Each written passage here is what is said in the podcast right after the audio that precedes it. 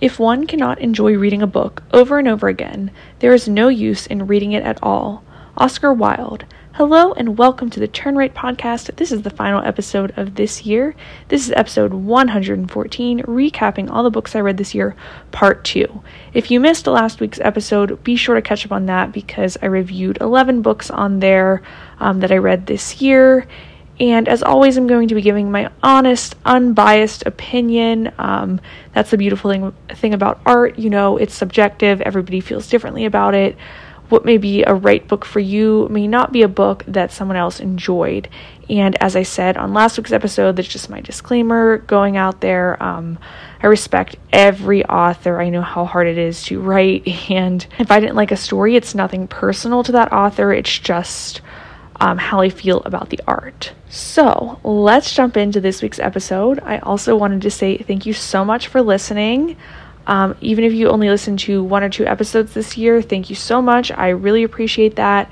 We'll be back in the new year with a bunch of episodes. I'm going to be talking about my writing goals, how I'm getting motivated to write, and what I want to do with my current work in progress, how I want to publish it, and I will take you guys along on that journey. So be sure you subscribe, follow us on Twitter so you don't miss an episode. So, the 12th book that I read this year was The Handmaid's Tale by Margaret Atwood. It was the only dystopian novel that I read, and I loved it. I don't know what took me so long to read this book because I love dystopians. I especially love when a woman can write a dystopian. I think that's amazing. I love the language of it all, I love the symbolism. I'm not going to go into too much depth about this um, particular book because I did do an entire episode analyzing it.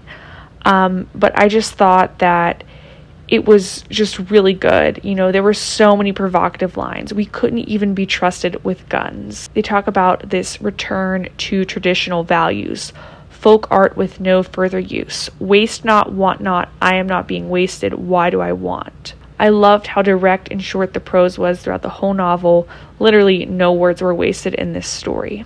Another line I really liked was whenever Offred was talking about meeting the commander, she said she felt like cotton candy, sugar, and air. Squeeze me and I'd turn into a small, sickly, damp wad of weeping pinky red. And I just have to say, I think Margaret Atwood is so intelligent. She really figured out womanhood and the patriarchy and everything like that, you know, years ago. And I think that's just so incredible because a lot of, you know, her ideas are, I think, gaining more popularity or being recognized now and especially too with like the Netflix series which I haven't seen the Netflix series but you know I was a feminist before I read this story but I think after reading it it really opened my eyes even further on certain things. I love the open-ended ending. I know there is an epilogue there but I still think just whenever Offred steps into that car to me it's very ambiguous and it's like Margaret Atwood is letting the reader do some of the work, and I love that in a story. I don't want everything completely figured out for me in general, I just like more intuitive, open ended things. So, incredible story. I definitely recommend it if you haven't already read this story. Um, you know, we never read it in my high school English class, which I think just goes to show you that, you know, we read 1984 by George Orwell, we read Animal Farm, but we didn't read this book, and I think that is a shame. Anyway, moving along to the next book that I read Verity by Colleen Hoover. This was, of course, an enormously popular um, TikTok fan favorite story. And it's marketed like as a thriller, but I wouldn't quite say it's a thriller. It's got a lot of romance, like Colleen Hoover is known for. I don't know. I feel like whenever I read this book, I had a lot of different issues with it. It was my favorite Colleen Hoover book that I've read, and I do love how Colleen Hoover is, you know, making so many people readers, and I think that's great but I'm just not like totally enamored with the style of writing that she does. I think it's quite cheesy. And I feel like the intro to this story with the blood splattering, it actually kind of made me angry. It felt like if I or someone in like my literary critique group wrote that, people would be like, that's so cheesy and like far fetched. And that's just kind of how I think a lot of the dialogue and scenes are in her stories. But I do think she writes a really tight plot, and this story was very easy to get through because the plot was so quick. Some of the lines were so, like, baseline, unimaginative, just way too overly sexual for me. Um, for example, uh, the two characters, Jeremy and the protagonist, were talking, and she said, He fed me before he effed me. And to me, that was just like such a cheesy line, um, very like soap opera esque. And so that's kind of what I don't really care for about Colleen Hoover's books, is just this overly sexual, cheesy dialogue. It's just not for me. And I also think in general, I'm not like into romance as the only plot line. I like romance more as a subplot in genres like sci-fi, dystopia, or you know YF or just even commercial lit. I just kind of like more of a subtle romance rather than how much explicitly these types of novels are focused on romance. I also kind of thought that it was not that believable that Lowen, this sort of, you know, lowly, unconfident girl, you know, had the guts to fall in love with Jeremy and that whole plot line. It was just a little unbelievable to me. And I also just thought the ending was kind of like out of character for um, what we had been shown throughout the book. The next story I read was the only nonfiction book I read this year, and that was I'm Glad My Mom Died by Jennette McCurdy. I'd honestly didn't even know who Jennette McCurdy was until I read this story. Um, it just sounded really interesting to me.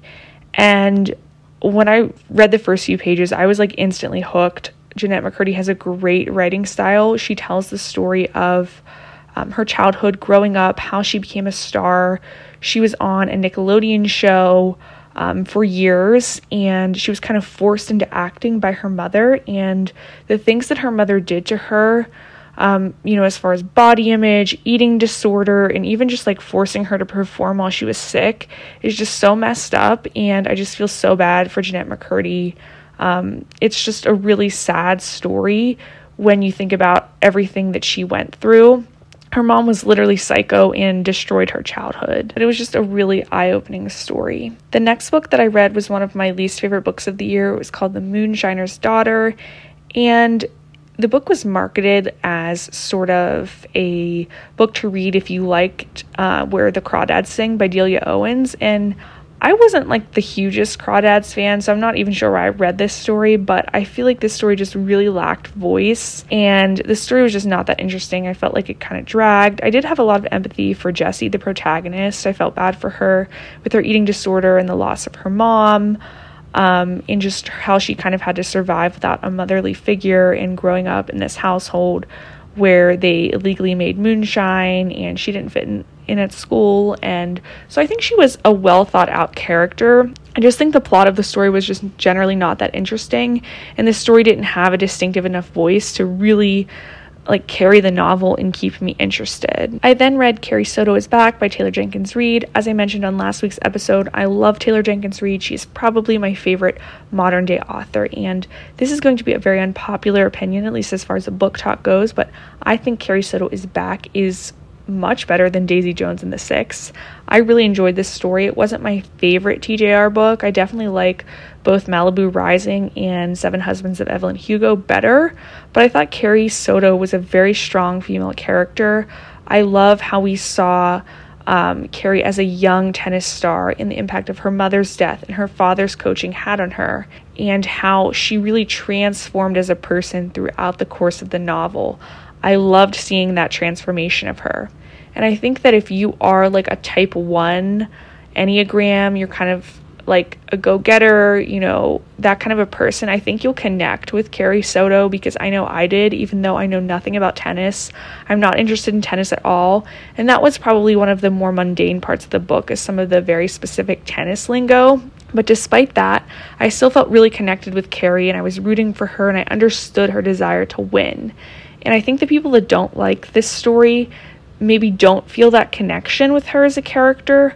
Um, because I feel like in order to like this story, you either have to feel connected to Carrie and empathize with her, or you have to be interested in tennis. Um, but once again, this was just a great style of writing from Taylor Jenkins Reid, true to her style of writing, you know, very fast paced, lots of great metaphors, great characterization.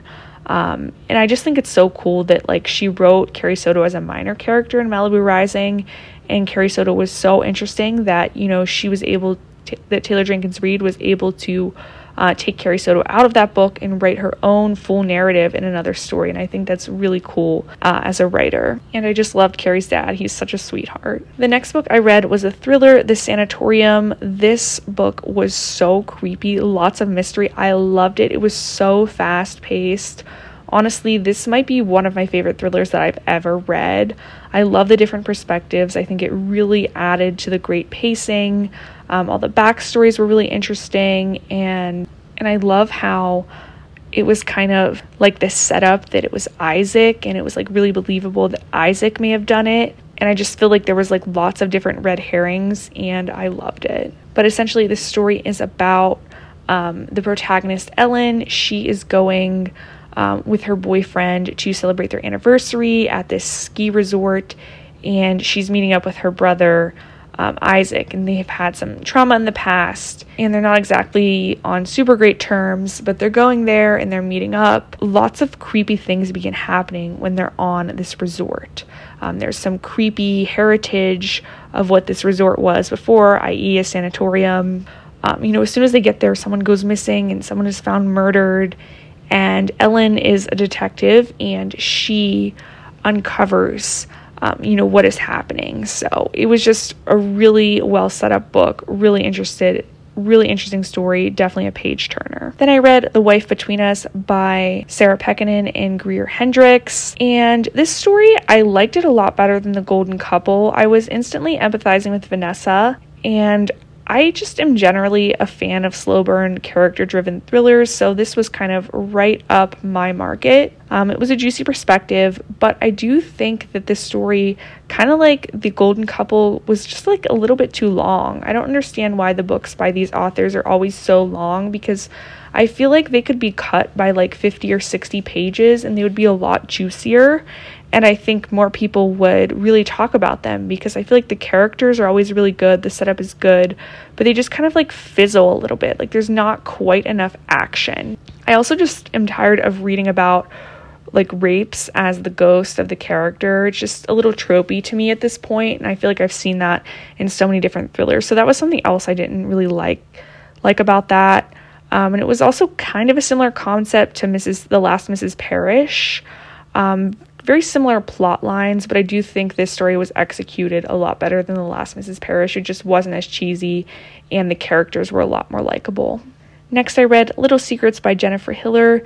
This was another really, really strong thriller for me. This is the first that I've read by Jennifer Hillier, but I've heard she has written a lot of other books, and I've heard great things about some of her other work, so I think I'm going to delve more into her next year. Really like the story, very quick paced. I like the mention of Seattle um, the detail about their lives, first couple pages, and then boom, the action happens, and we're instantly thrust into the mystery of the story. Um, Marin, she's very easy to empathize with. You know, she is this great mom. She owns uh, a hairstyling business and she is in the public market in Seattle at Christmas time. Everything's very busy, and she sort of accidentally lets go of her child's hand and he gets abducted. And then the story picks up in six months, and we reveal different things about Marin and her husband. They've kind of drifted apart a bit. They're both taking it hard, and the story is, of course, a you know who done it, figuring out who took this boy, and also dealing with Marin and her husband's grief and themselves as characters. So I think it was you know great characterization, great plot and I did know who who did it honestly from like the beginning of the novel. And this just goes back to something my English teacher always said in high school. She always said you know an author doesn't put something in the story unless it's important unless you know you're going to pick up on it later. And I know I knew that the one character was kind of out of place right from the get-go. And to me I was like I know it's going to be him. And indeed it was. Um, so it wasn't the husband, it was another character, but that's all I'm going to say. I don't want to spoil the book too much in case you haven't read it. Then I read The Nightingale by Kristin Hannah. I love Kristin Hannah. She's a great author. I've read a couple different stories by her. And this book really wanted to make me get back into reading historical fiction. I thought it was excellent. I was a little bit weary of reading it because I don't always like historical fiction about the Holocaust because I think that it's just really important to respect the survivors who really did go through that and you know to hear their stories from them firsthand or from their families. Um, but this story was you know it was set during the time period of the holocaust but um, the protagonists were not jewish. So i think that you know it was it was okay. I don't i don't see any issue with that um, but basically, the story is about two French sisters. Uh, they have very different personalities, and it's about um, their lives through World War II and the tests that they undergo. And it's beautiful because we see these girls at the beginning of the novel and how they were like untouched by war, and then we see their transformations throughout the story. Um, it was just a beautiful novel, beautiful metaphors, uh, makes you cry, makes you think about life. And if you don't know much about World War II and the Holocaust, this is like a great introduction to that. Um, I've read a ton about World War II and the Holocaust. Um, growing up, I was very interested in it, and I did a lot of of research, reading, learning. I visited different Holocaust museums, and it's just this insanely awful, tragic thing that happened. But it's something that everybody needs to be aware of. So I feel like it's it's really good if you don't have much knowledge about it but it's also really good if you do have knowledge about it because that's another thing too. I thought it was like a very fresh take on World War II and the Holocaust because we were learning from the perspective of Catholic French girls, which I feel like is not the case. I feel like a lot of accounts from World War II and the Holocaust are more either German, Polish, or Dutch accounts, or like American or Great Britain kind of like the outsider's perspectives. Or I feel like if it is a French account, it's usually from a Jewish person living in France. So I thought it was really interesting that it was Catholic people living in, in France and, and seeing their perspective and seeing how brutal the Nazis were to them too, even though they weren't Jewish. So it's definitely one of the best books I've ever read. I know I'm going to read this book again. Um, it's just so good. I've read so many good books this year. It's hard for me to say like this was the best book I read of the year, but Thinking about it, it probably was. Finally, I read Lessons in Chemistry, which this was like a book of the year um, on some list. I forget which list, but I really liked it. I could definitely see why. Um, it was a really strong theme, strong female character. I like the short sentences and quick pacing.